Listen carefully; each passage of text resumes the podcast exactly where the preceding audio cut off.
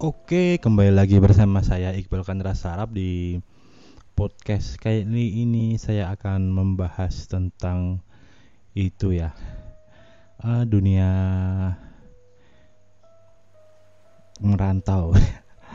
Melanjuti podcast saya kemarin yang lumayan banyak yang listen kemarin sekitar ada 400an ya terima kasih buat teman-teman yang mau dengerin ini saya lanjut dari kemarin ya yang biaya hidup di Jakarta itu. Tapi ini sekarang yang saya akan bahas itu sama di dunia itulah bagaimana caranya hidup di Jakarta itu. Tapi ini saya akan sekedar sharing uh, itu ya tentang makanan yang murah lah ibarat seperti itu yang di Jakarta ini bisa buat teman-teman makan lah ibaratnya seperti itu. Dan lumayan enak lebih lebih itulah lebih ada wibawanya daripada teman-teman cuman makan mie. Walaupun mie juga bisa jadi pilihan terakhir ya. Selain sarden juga itu juga multivitamin A, vitamin C kalau dibungkusnya kan seperti itu. Yang di Jakarta ini yang makanan yang murah itu sebenarnya ini kalau versi saya ya ini hasil riset saya pakai data nyoba hampir hampir di 30-an warung makan lebih bahkan. Juga di beberapa abang-abang jualan pinggir jalan itu bahwa yang makanan yang paling murah di Jakarta tuh pertama ikan ikan terutama ikan gab ikan apa kembung atau apa itu. Terus yang kedua adalah ati ampela. Yang ketiga itu kepala kepala ayam. Nah itu tiga makanan ini sebenarnya sangat-sangat murah ya di Jakarta nih. Saya murah maksudnya murah di sini. Kalau di Jogja mungkin bisa lebih murah lagi itu. Kayak misal kem, apa namanya ikan kembung. Ikan kembung balado gitu di beberapa warteg gitu.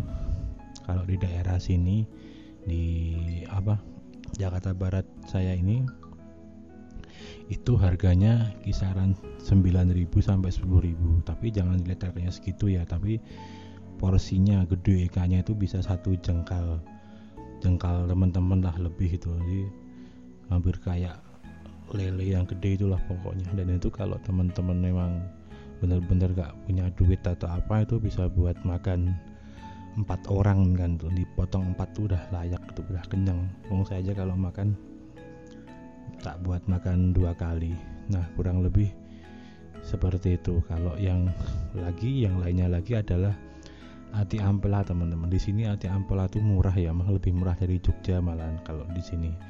Di sini tuh ati ampela itu 3000 sampai 5000 lah tapi dengan porsi yang agak gede dan itu biasanya disemur nah kurang lebih seperti itu. Nah itu kalau teman-teman buat makan berdua ya mungkin misa itu ibarat seperti itu.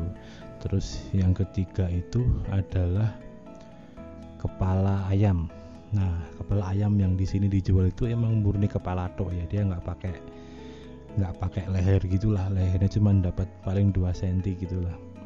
Nah itu di sini kalau di tempat abang-abang jualan biasanya jualan kulit gitulah kulit goreng gitu. Harganya 2000 dapat 3 bayangin aja teman-teman beri 4000 dapat 6 kan. 6 bisa buat makan tiga kali atau dua kali itu sebenarnya.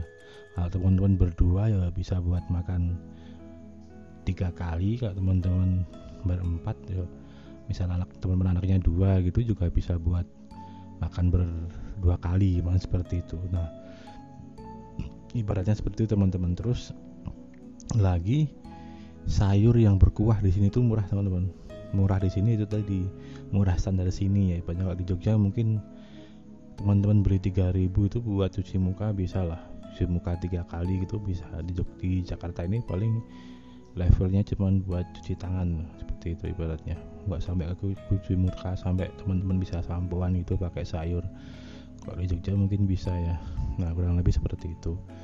Karena sayur-sayur kuah di sini agak murah teman-teman. Nggak tahu ya orang sini emang kurang banyak yang suka sayur berkuah atau gimana. Jadinya emang mungkin daripada sisa kebuang atau nggak bisa buat besok atau gimana jadinya emang porsinya lebih banyak.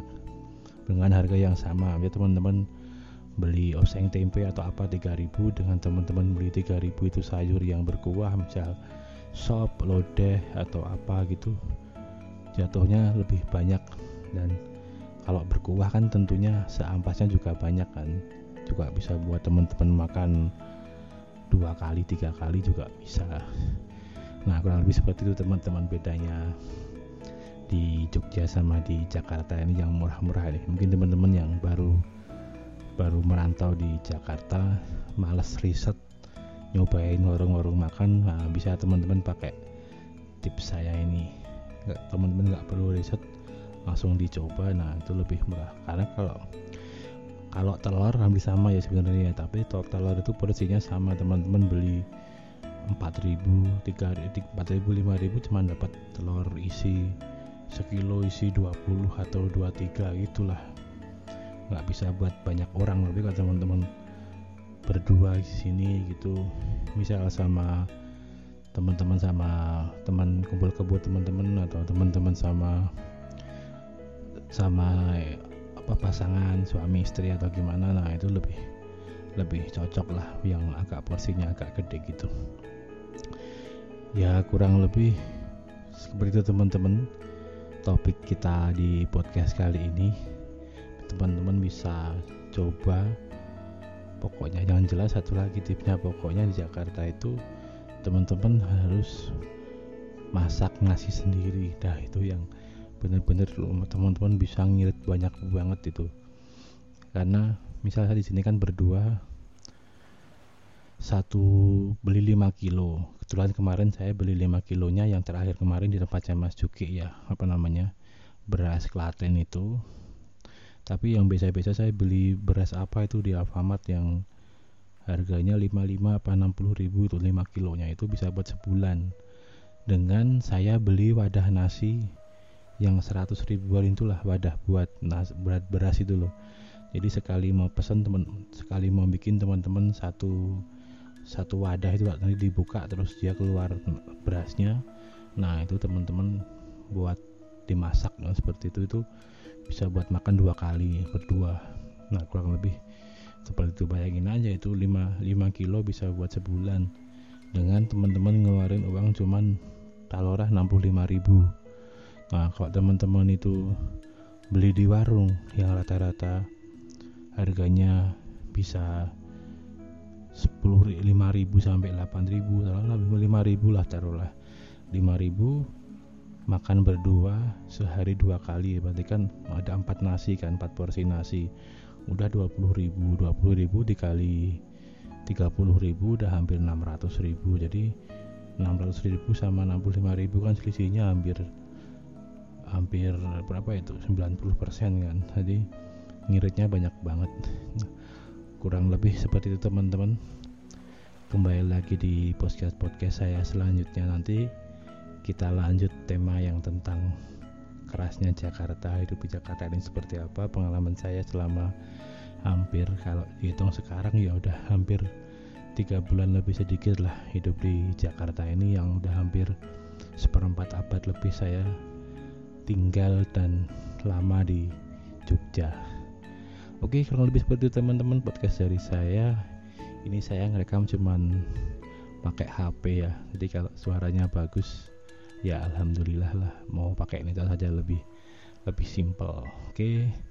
Kembali lagi di podcast-podcast saya selanjutnya. Selamat pagi, siang, sore buat teman-teman semuanya. Selamat olahraga.